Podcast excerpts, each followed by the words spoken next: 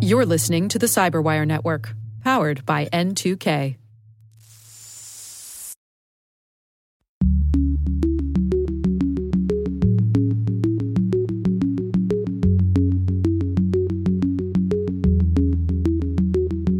Now you're seeing the statistics come out that shows that breaches are a near certainty. The likelihood, I think, is close to 70% of all companies would be breached within the next two years. Hello, everyone, and welcome to Caveat, the CyberWire's policy, surveillance, law, and policy podcast. I'm Dave Bittner, and joining me is my co host, Ben Yelin from the University of Maryland Center for Health and Homeland Security. Hello, Ben. Hello, Dave. On this week's show, Ben explains a Supreme Court justice's take on Section 230. I've got a story from Wired that wonders about the online curation of our memories. And later in the show, Dean Gonsowski from ActiveNav on data privacy legislation and data governance. While this show covers legal topics and Ben is a lawyer, the views expressed do not constitute legal advice. For official legal advice on any of the topics we cover, please contact your attorney.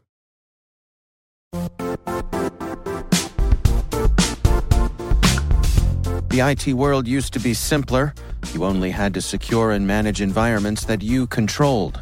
Then came new technologies and new ways to work. Now, employees, apps, and networks are everywhere. This means poor visibility, security gaps, and added risk. That's why Cloudflare created the first ever connectivity cloud. Visit cloudflare.com to protect your business everywhere you do business. All right, Ben, let's uh, dig into some stories this week. We've got some good ones. Why don't you start things off for us?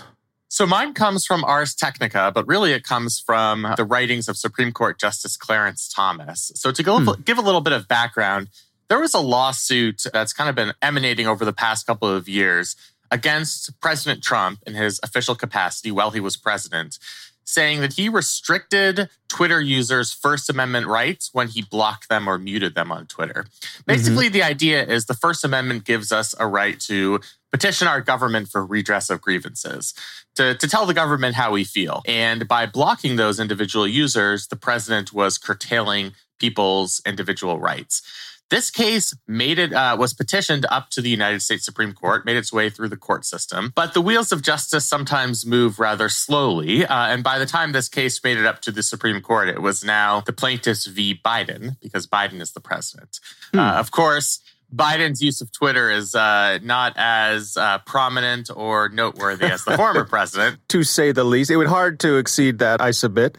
exactly. Uh, so the Supreme Court unanimously dismissed this case as moot. Basically, the Supreme Court will only hear cases and controversies, things that are live, active controversies. And the whole nature of the dispute, which is that President Trump in particular, and it was his personal account, was blocking people, that that dispute is no longer relevant because he's no longer hmm. president. So eight of the nine Supreme Court justices who made this decision left it at that. It had no commentary on the decision to dismiss the case.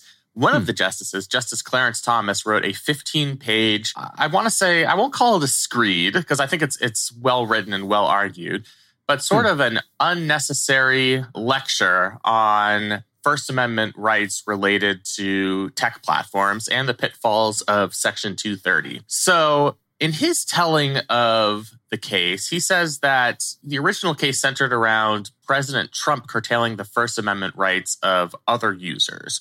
And he thought that that was the wrong frame to look at the potential First Amendment issues on digital platforms. Because ultimately, it was not President Trump who was really in control of his own account, it was Twitter. And we know that because I don't know if you've heard, Dave, uh, but the president was subsequently banned from Twitter. His entire account was uh, blocked and, and has been deactivated. And yeah, I think I heard something about that. Yeah, yeah, kind of kind of made its way through the news. I've noticed uh, Twitter is a much quieter place these days. The issue to him is uh, to, to Justice Thomas is the power that these private companies have over these platforms. Now, normally it's not the government's role to get involved in these types of private platforms. The First Amendment generally does not apply against private organizations. You know, if I'm part of a, a private club and they prohibit me from speaking lest I be kicked out of that club, uh, I'm not going to have a valid First Amendment claim. What Justice Thomas is arguing here, however, and this is really the most interesting and, and groundbreaking portion of his argument, is that perhaps these platforms should be considered either what are called common carriers or places of public accommodation.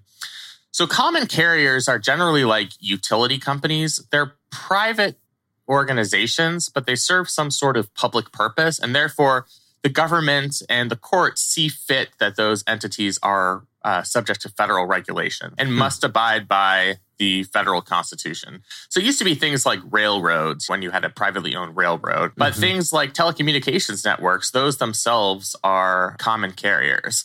And I think Justice Thomas is making the argument here that perhaps these tech platforms, Twitter included, could be considered a common carrier partially because it has such a large market share. So, you know, there aren't any well, there's nominal competition, there isn't any real competition. And because of just the prominent place it plays in our political discourse. The other potential source of, of, regulation would be to label these companies as places of public accommodation. So we see this most notably in the area of civil rights laws. So, you know, normally the government would not be regulating private organizations, but the Civil Rights Act says that you can't discriminate on the basis of race at places of public accommodation. Basically, anywhere that's opened to the general public restaurants hotels etc must abide by these these federal regulations and so what justice hmm. thomas is saying here is because of the prominence of these tech platforms because of the power that they hold in terms of shaping our political discourse Perhaps Congress needs to recognize that these are common carriers uh, or places of public accommodation and potentially subject them to the type of regulations that you see in the Civil Rights Act, i.e., prohibiting them from banning certain users. So, this is a pretty radical notion that the federal government would be uh, regulating tech companies to this degree. And uh, I thought it was a, just a, a, really interesting and eye opening 15 pages of reading from, from the justice. Is it unusual for a, a justice to to do something like this? It is. Some cases that the court doesn't hear, you know, the cases where they're dismissing it or they're declining to grant certiorari, you might get a dissent from a justice arguing why the case could have been taken up or should have been taken up. But, you know, in a case like this, Justice Thomas's writing didn't have much to do with the original lawsuit itself which was mm. about President Trump blocking people on Twitter. So I think he saw this as an opportunity, a rare opportunity to opine on the subject on a case that's, you know, remotely relevant to the subject at hand. He could have hmm. written it in a private capacity, but I think it carries more weight in the official Supreme Court font on uh, as part of an official Supreme Court document. But it but it certainly is unusual. And I suppose if you're someone out there in industry, you can you could count on this being uh, I don't know, a beacon of at least some of the conversations that are going on among the members of the court. Presumably, you know, obviously Clarence Thomas has laid out his feelings here, but it could maybe inform you of which way the wind might be blowing. Yes, although as one commentator said in this Ars Technica uh, article, which talks about Clarence Thomas's writing here, it's perhaps just as notable that none of the other eight justices decided to join his opinion. They all had mm. the hmm. opportunity to do so. And there are five other conservative justices in the mold of Justice Thomas. None of them decided to endorse his ideas of categorizing Twitter potentially as a common carrier or a place of public accommodation. So I think, you know, if you are one of these companies and you're terrified uh, of being subject to that label and facing a barrage of government regulations, you can take some comfort that at this point, it's just one Supreme Court justice. Now, I will say sometimes it's these minority opinions that eventually, over time, become majority opinions. And this is kind of his way, Justice Thomas's way of, of, staking out that claim, perhaps trying to persuade some of his colleagues. I still think it's curious because it, it wasn't really necessarily relevant for the case that he was asked to consider. But I certainly think he brought up ideas that are definitely worthy of discussion. Could we look at this sort of coming at it from the opposite direction, from an antitrust point of view? That if if these platforms are big enough and ubiquitous enough to be considered a common carrier, might that not be an indication that they're a, a little too large, maybe not for their own good, but for our good? I think we could certainly look at it at that angle. That's not the angle that Justice Thomas decided to look at, partially based on the way he's always thought about First Amendment issues. Uh, but I think his greater concern is that these platforms are acting as quasi government entities. They're playing a role that the government would traditionally be playing, and therefore it should be subjected to the rules that governments are traditionally subjected to. I would look at it, and I think uh, many people would, and say, all right, he's commenting that Google has 95% of traffic uh, on search engines. And, you know, that Facebook has an extraordinarily high percentage of uh, the user share, the market share on whatever it is that they do. Uh, mm-hmm. Uh, and I'd say, yeah, that's a potential antitrust problem. We're not the only ones saying that. We've, we've talked about lawsuits that are making their way through the courts uh, to, to those effects. But I think Justice Thomas is coming at it from, you know, more of a libertarian angle and saying these entities are now stepping into the role traditionally played by government, somebody who's providing for a platform to exist in the first place. It's hmm. the government that builds the town square. It's the government that has control over public spaces. And in the mind of Justice Thomas, this is becoming a quasi public space. And I think that's the reason he thinks that these entities are ripe for regulation. All right. Well, uh, yeah, it's interesting for sure. Um, and uh, it, it is over on Ars Technica. It's titled Clarence Thomas Blast Section 230 Wants Common Carrier Rules on Twitter, written by Jon Brodkin. And of course, we'll have a link to that in the show notes. My story this week comes uh, from Wired, and it's a story written by Lauren Goode. It's titled I Called Off My Wedding The Internet Will Never Forget and it's it's a fascinating read, uh, and it's uh, about uh, Lauren's own story of how she had was in a relationship, a, a long term relationship, had decided she was she and her uh, boyfriend decided they were going to tie the knot and get married, and then at some point she had a change of heart and decided to call off the wedding.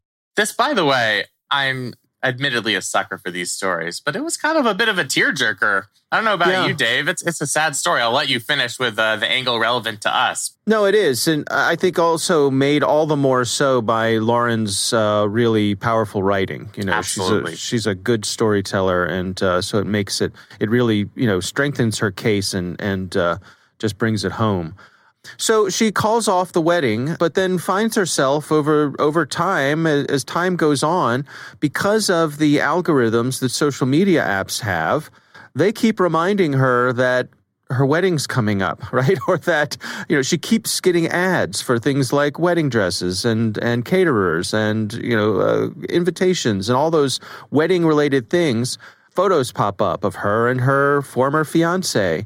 And it goes on and on and on. She actually reached out to the folks at Pinterest to sort of try to get a, a look behind the scenes at, at, what is going on here. And it was fascinating to me that they refer to this as uh, the miscarriage problem which is that uh, most people's pregnancies run the full term. You have a baby, and uh, now you have a, a child, and, and you go off with your new family. And you Every see all now the and then, you see all the ads for diapers, right? You see the ads for diapers, for cribs, for all that stuff and the advertisers know you are in a buying mode, right? Exactly. So, so you are a very valuable person to put ads in front of, and it's the same with a wedding. Uh, a wedding is a something where a lot of people spend a lot of money on things, and so the advertisers spend a lot of money to put their message in front of you. And in the miscarriage problem, you know, not every pregnancy ends with the birth of a child. People have miscarriages. And of course, that is, can be an extraordinarily painful memory for the folks who have had to gone through that. And it's interesting that uh, one of the technology folks that she spoke to said that they use some of their image matching technology that if they see photos within hospitals, they try not to bubble those up to the top. They try not to remind folks of anything they recognize as having been in a hospital, either from the geotagging, from the actual you know stuff in the photo itself that they can analyze, which I thought was fascinating because who knows why you're in the hospital? Could be for good things, could be for bad things. So the, the article points out that it does seem as though the platforms are making an effort to limit these sorts of things, but at the same time, it's, it's, sort of an argument against their interest because the bottom line for them is engagement. And doesn't really matter if it's good engagement or bad engagement, it's engagement. And that gives them the opportunity to put ads in front of you, which is their their prime directive. Raison d'etre. Yeah. right, right. The article goes on and, and talks about, you know, the, the funny nature of time and our memories. What struck me was, let's say I have a, a, painful, you know, memory from my childhood or something, you know, some some trauma, you know, that, which I certainly uh, is not an unusual thing that we have some sort of childhood trauma, and maybe there's a photo in a photo album that reminds me of that trauma, and so I don't like to look at that photo, you know. Right. But it's it's up to me to pull that photo album off the shelf and start flipping through it you know, I, I am in control of that situation. Whereas on a lot of these platforms, you, you log into Facebook and one of the things that pops up is, hey, here's what you were doing a year ago. Yep. And it, it could be a horrifying memory, right? I found this really fascinating. What's your take on it, Ben? It was it was a fascinating read. It was sad because I think this person is forced to relive some some very painful memories. One mm-hmm. of the interesting takeaways to me is that you can theoretically go through and erase your digital footprint. You can mm-hmm. go through and, you know, delete cookies and, uh, you know, wipe away your cache, do all those types of things. That is extremely time consuming, especially like, you know, you have a situation like this reporter when she was, uh, she had an account at every single website basically because it was a part of her job. She was a tech reporter. Uh, so she was interested in new social media apps and new gadgets. So going through and deleting your digital footprint is in and of itself very time consuming and probably stressful. Uh, mm-hmm. So, you know, in the real world, we can kind of suppress memories or remove things in our life that might remind us of, of something painful, as you say. Right. But making that effort in the digital space is extremely difficult mm-hmm. and would, would force somebody to, to use work hours potentially to go through and scrub their own digital footprints you know so that's that's one of the reasons why it's so hard i mean i'm not necessarily sure i blame the pinterests of the world for the predicaments expressed in the story i think mm-hmm. they do kind of have to make a gamble that most people who uh, sign up for you know baby bump registries and wedding registries do end up going through to childbirth and to weddings right. uh, and you know that's a rational decision for them because they're going to profit from the vast majority uh, of people who go through those life events. Um, mm-hmm. They're going to be able to get ads for whatever it is you buy after a wedding, cookware, uh, yeah, yeah, yeah. honeymoons, etc., in front of faces and make a lot of money. So you know you kind of have this collective action problem where it's a very serious, really emotionally draining prospect for the few people for whom there's a bad ending uh, to these stories, both in terms mm-hmm. of pregnancy and weddings, but it's still a relatively small universe of people. So, you know, it's not necessarily worth it for Pinterest to curate its ads just to reach that relatively small market share. But that doesn't take away from, I think, the real pain she's expressing in this piece of being unable to scrub some of these some of these bad memories. Yeah. One of the things she points out is that the platforms sort of they they give you what what she refers to as the nuclear option, which is, you know, nuke it from space, you know, yep. just wipe out everything. And uh, that's that's not good enough. That they really need to give you more granularity and control over what you do and, and don't see.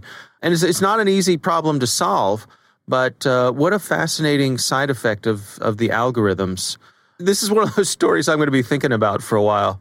Yeah, I mean, she is an incredibly compelling writer. I mean, it reads mm-hmm. to me like a uh, what could be the beginnings of a script for a very interesting movie. If somebody mm-hmm. wanted to write it based on uh, her experience, just because she's right. such a compelling writer and she goes through her journey as a tech reporter and somebody who's uh, gone through a, a very painful experience. So it's something I'm going to be thinking about for a long time too. And I think we've talked about the problem of algorithms in a bunch of other more tangible contexts, whether the algorithm is going to lead to somebody getting arrested or, you know, being held liable in a civil court. We haven't really talked about it in how it affects people's memories.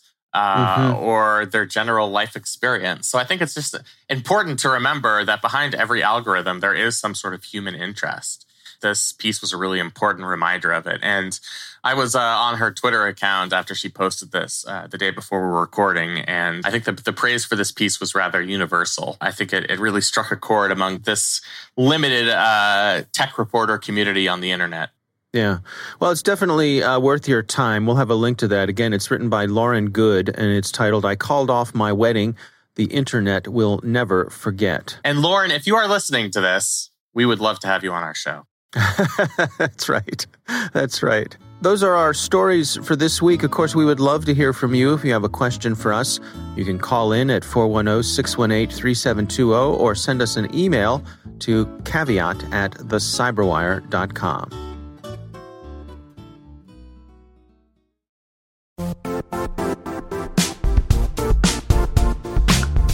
And now, a word from our sponsor, Zscaler, the leader in cloud security. Cyber attackers are using AI in creative ways to compromise users and breach organizations. In a security landscape where you must fight AI with AI, the best AI protection comes from having the best data. Zscaler has extended its zero trust architecture with powerful AI engines that are trained and tuned by 500 trillion daily signals. Learn more about Zscaler Zero Trust Plus AI to prevent ransomware and AI attacks. Experience your world secured. Visit zscaler.com slash zero trust AI.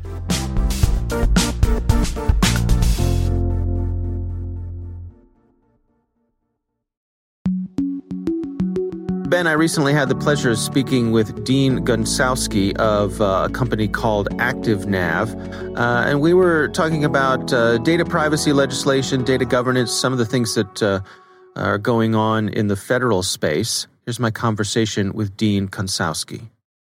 Big states like California and, and some others want to take control of the privacy dialogue and are moving, you know, forward aggressively on their own because they're not seeing you know federal legislation come to pass. That's positive in the sense that there appears to be a mandate. Um, the California situation is pretty illustrative in that you know there was uh, the CCPA was started basically to uh, you know avoid a ballot measure around data privacy and some other pieces of legislation, and then they they moved into the CPRA, which is sort of you know quickly outstripped the previous one. The public has moved into a position where they are, you know, demonstrably concerned about data privacy. And as the states attempt to regulate it, there's probably no other way to describe it than a hot mess. Because if you're a company, you almost universally aren't conducting business just inside your state's borders. And so you run the very real and pragmatic challenge of having to just comply with you know a single state. We can't do that. So you'd have to look at um, a variety of different states, and there's not a high water mark. So, as an example, you can't necessarily just look at California and say California's regime is the most stringent, and the definition of you know, personally identifiable information is the most broad. You have to look at each state and understand how those states are going to apply, and, and you have to basically sort of pick and choose elements of the various states. Is there any hope of having any movement on the federal level here with uh, you know, seemingly Congress unable to get very much done, albeit that you know privacy is something that has rare bipartisan support? There's uh, a lot of schools of thought here. One is that if the, a federal standard would come to pass, it likely, just in order to get bipartisan support, would likely be significantly weaker in various areas than many of the states. So you have a very real possibility that even if Congress could pass a piece of legislation and it took X number of months or years, it very possibly would be weaker than California or Virginia or any of these other states. You would have a, a scenario where a federal legislation would set the floor, and I think the floor would be pretty interesting. But I don't know that it solved the ceiling and the patchwork nature of what companies need to build to. And so to me, it it helps a little bit and it helps kind of create table stakes for what a, a basic you know us domestic privacy policy must have but i don't know that it, it solves sort of the, the patchwork component. Hmm. did gdpr raise that level of the floor itself for companies who are doing business internationally? It did. It created eu level um, which you know obviously is pretty broad um, level of data privacy, and you know for the first time a lot of these provisions and theoretical doctrines about you know data processing and and what some of these you know data minimization as a theory and a number of these things out there. I think one of the things that it did was it, it spurred people to become serious about data privacy and hire data privacy officer and start the process but there was very little in the way of enforcement and so we've talked to you know a number of our uh, customers and, and you'll see that people i don't want to say they largely ignored it but they were waiting for some level of enforcement and i think you'll see here whether it's california or other you'll see stateside uh, pieces of privacy legislation built in with much more performance and uh, enforcement in mind. And so, California, with the latest one as a prime example, you know, they created uh, an enforcement, you know, bureau, and that's one of the key things. Is you know, in many ways, legislative action is is only good if there's an enforcement mechanism, because people don't, you know, typically comply out of the kindness of their hearts. There needs to be serious and real penalties for you know folks who aren't in compliance. And so I think that was one of the things with the GDPR and, and other states have learned and other regions have learned that that you need to have a pretty strong enforcement mechanism. You also get into the private rights of, of action and there's differing views on that. That's another one of the things that the states will look at differently. The Virginia one, as an example, does not have a private right of action. And so I think in many ways, the best way to do this is to create an enforcement body uh, and give that you know staff it, give them a remit, and uh, they can go out and and enforce the uh, mechanism, and then you'll see uh, people become uh, compliant over time because they they want to avoid the penalties and they know it's real. Are you seeing shifts in what are considered to be best practices when it comes to data governance? I'm thinking in light of some of the, the public breaches and the, the reputational damage that can come from those. Or are organizations changing the way that they handle how they hold on to our data? They are. If you think back, you know, even five or 10 years ago, you know, breaches were relatively rare there was a ton of stigma, and and you tended to think as a company that you were either unlucky if you got breached, and you were kind of lucky, and you know you whistled past the graveyard because you hadn't gotten breached, and so there was less of a certainty that you were going to be breached. And I, I, think there was a belief that you could build better and better perimeter defenses. And if you had good hygiene, you could sort of avoid a data breach. Um, now you're seeing the statistics come out that shows that breaches are a near certainty. The likelihood, I think, is close to 70% of all companies would be breached within the next two years. That realization, combined with the fact that a lot of companies already have been breached, you know, themselves, has made it so that there's an inevitability associated with a breach. And if you know you're going to inevitably be breached, it does change your thinking about how you maintain and govern and store and protect your data. And and I think you see with a lot of these breaches, and by the way, you know, Equifax is one of ActiveNav's biggest customers, and, and we've helped them remediate, you know, their data breach. And mm. uh, you know, without going into particulars, there was just a ton of data that existed within their data universe that they didn't have a good understanding of. Was largely kind of in the wild and not protected uh, to the right degree. In many ways, the hackers ended up understanding that data better than the company did that's a pretty difficult spot to be in. And so companies are now recognizing that that uh, they really do need to minimize the surface area of the data that they're holding, and that's why you see data minimization and these other concepts uh, raised with, with GDPR and some of the other privacy regimes. Is it's if you don't have it, you kind of can't lose it, and and the fact that companies have retained and over retained data in many ways for decades that all comes home to roost in a kind of perfect storm when you have you know data breaches and then new privacy regulations. Yeah, that element of it I, I find fascinating. You know, you think about how inexpensive storage has become, and and so I think eh, for while that that change was happening as storage got cheaper and cheaper. I think there was a natural inclination for organizations to kind of be a pack rat and just store and collect data because why not? And then as data got more and more value, as we could go through that data, but you know, it could we could sell it or we could use it for our own internal uses. But it seems to me like we've seen this shift, like almost treating data as if it's a, a little bit radioactive. You know, like if you have too much of it in one place, bad things can happen. Yeah, I, that's a really good point. I think for the last certainly two decades, you know, you had companies retain to retain under this sort of big data premise. Like if we can collect customer data of any variety and shape and size, let's collect it all. And then at some point in time in the future, it was a combination of, just my opinion, of, of big data and AI, which is we'll just get a lot of data, and then eventually we'll point tools at it and it'll generate insights in, in many ways, that's that's an understandable theory, but it it presumes that there's never it presumes storage is free, which is not actually free.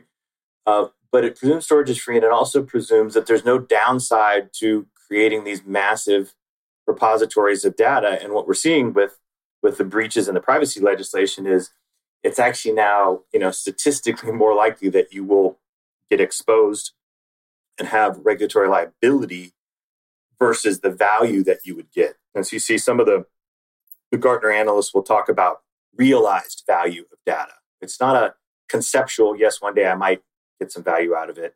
It's are you actually leveraging it? And that's where a lot of the, the privacy uh, legislation talks about, you know, a legitimate uh, business use of the data. Are you using it for a specific purpose? If so, great. And if you're not, you really have an obligation at that point in time to get rid of it. So, with the organizations that you all are working with, the ones who, in, in your estimation, are, are doing it right, are, are finding this equilibrium between you know, what they store and what they do not, and how they store it, security and so forth, are, are there any common threads there of the, the organizations that, that seem to have a handle on this? Yeah, there's a few. One is that many of them start out as heavily regulated companies, and so they have just a different level of of hygiene and risk profile as it relates to regulatory compliance. And so they're, those, those companies are many ways ahead of the curve, and they typically have staffing and budget and policies and programs. And so they're they're trying to mature their existing you know position and and roll with the punches of the privacy legislation. I think on the other end of the spectrum, you have a number of newer companies that might be more B2C companies typically didn't have regulatory issues. And what's interesting for them was that while they're not heavily regulated, they all of a sudden have just mountains of consumer data. And if you just pick a, you know, pick somebody like an Uber or something, you know, hmm. typically wouldn't be in the regulatory bullseye. But if you think about all the data that they have for drivers and riders and geolocated data, et cetera, all of a sudden, you know, they're in a really interesting spot with data privacy concerns. And so the good news for companies like that, they tend to be a bit newer. They often will have, you know, newer technology stacks. And so it's harder because they're starting from a lower basis of, of, you know, sort of regulatory hygiene, but they tend to have less baggage than uh, pharmaceutical or oil gas or somebody who's been around for 50 years. You know, a lot of those companies are just really struggle with, they're more mature, but they have so much legacy debt to deal with in terms of you know data and people and divisions. Right, right. Uh, I mean, is it fair to say that uh, you know newer companies can can build these things in in a foundational way rather than having to kind of, as as you allude to, you know, sort of graft it on to to legacy structures? Yeah, I, I think of it as you know information governance largely as two kind of interrelated issues. One is you have to drain the swamp of the data and clean the data that you've stored and in particular you know file share data and on-premise data is just a massive headache for for almost all of our customers. But if you're a newer company you probably don't have that. And so you don't really need to worry about draining the swamp. You just need to dam the stream. So you need to prevent the data you know aggregation and you need to stop that um, over retention of information in the first place. And I think because of that, that's a little bit easier of a position to be in. And I think if you're a newer company, then you know data. We talk about you know data minimization by design. It's much easier to sort of as you're collecting, you've got a form that collects uh, fields of information for your customer. You know, if, if you're asking for uh, age, birthday, serial number, you know, sex, political party, you need to ask yourself why you're asking for those things. Once you capture them, you have an ob- obligation to protect them. And so I think it's very easy at that point to minimize what you're collecting for elements that you're only going to use for a legitimate business purpose. Ben, what do you think? The most interesting part to me was when he talked about what one of the pitfalls would be of federal data privacy legislation is that hmm. in order for it to be bipartisan, it would have to be watered down to the point that it would probably be weaker than similar laws that we've seen in California and Virginia. Because of the way our federal system works, that federal law would end up preempting a lot of state laws in that similar area. So I know we've talked about the need for federal data privacy legislation, particularly for the purpose of uniformity. But I think the point he makes here is, is really valuable. Be careful what you wish for, because it can end up eliminating some of the stronger protections that you see at the state level. So I thought that was very interesting. Yeah, that is fascinating because we hear time and time again, you know, companies talk about, um, well, and I guess this really kind of started with GDPR. Because you have very strict rules in one zone, in one ge- geographic area, a lot of times the easiest thing to do is to calibrate how you do business to that strict standard and just apply it everywhere, and then you know you're safe. And if we think about that from a state by state point of view, there are organizations doing that as well uh, as you say, this could water that down. If we come up with something federal that's less restrictive, it could end up in the end, uh, I suppose it depends on your point of view, either, either being better for everyone or worse for everyone, right? Yeah, we see that in many other areas of the law where sometimes the federal government will purposely kind of occupy the field of legislation in a particular area in order hmm. to preempt stricter state laws.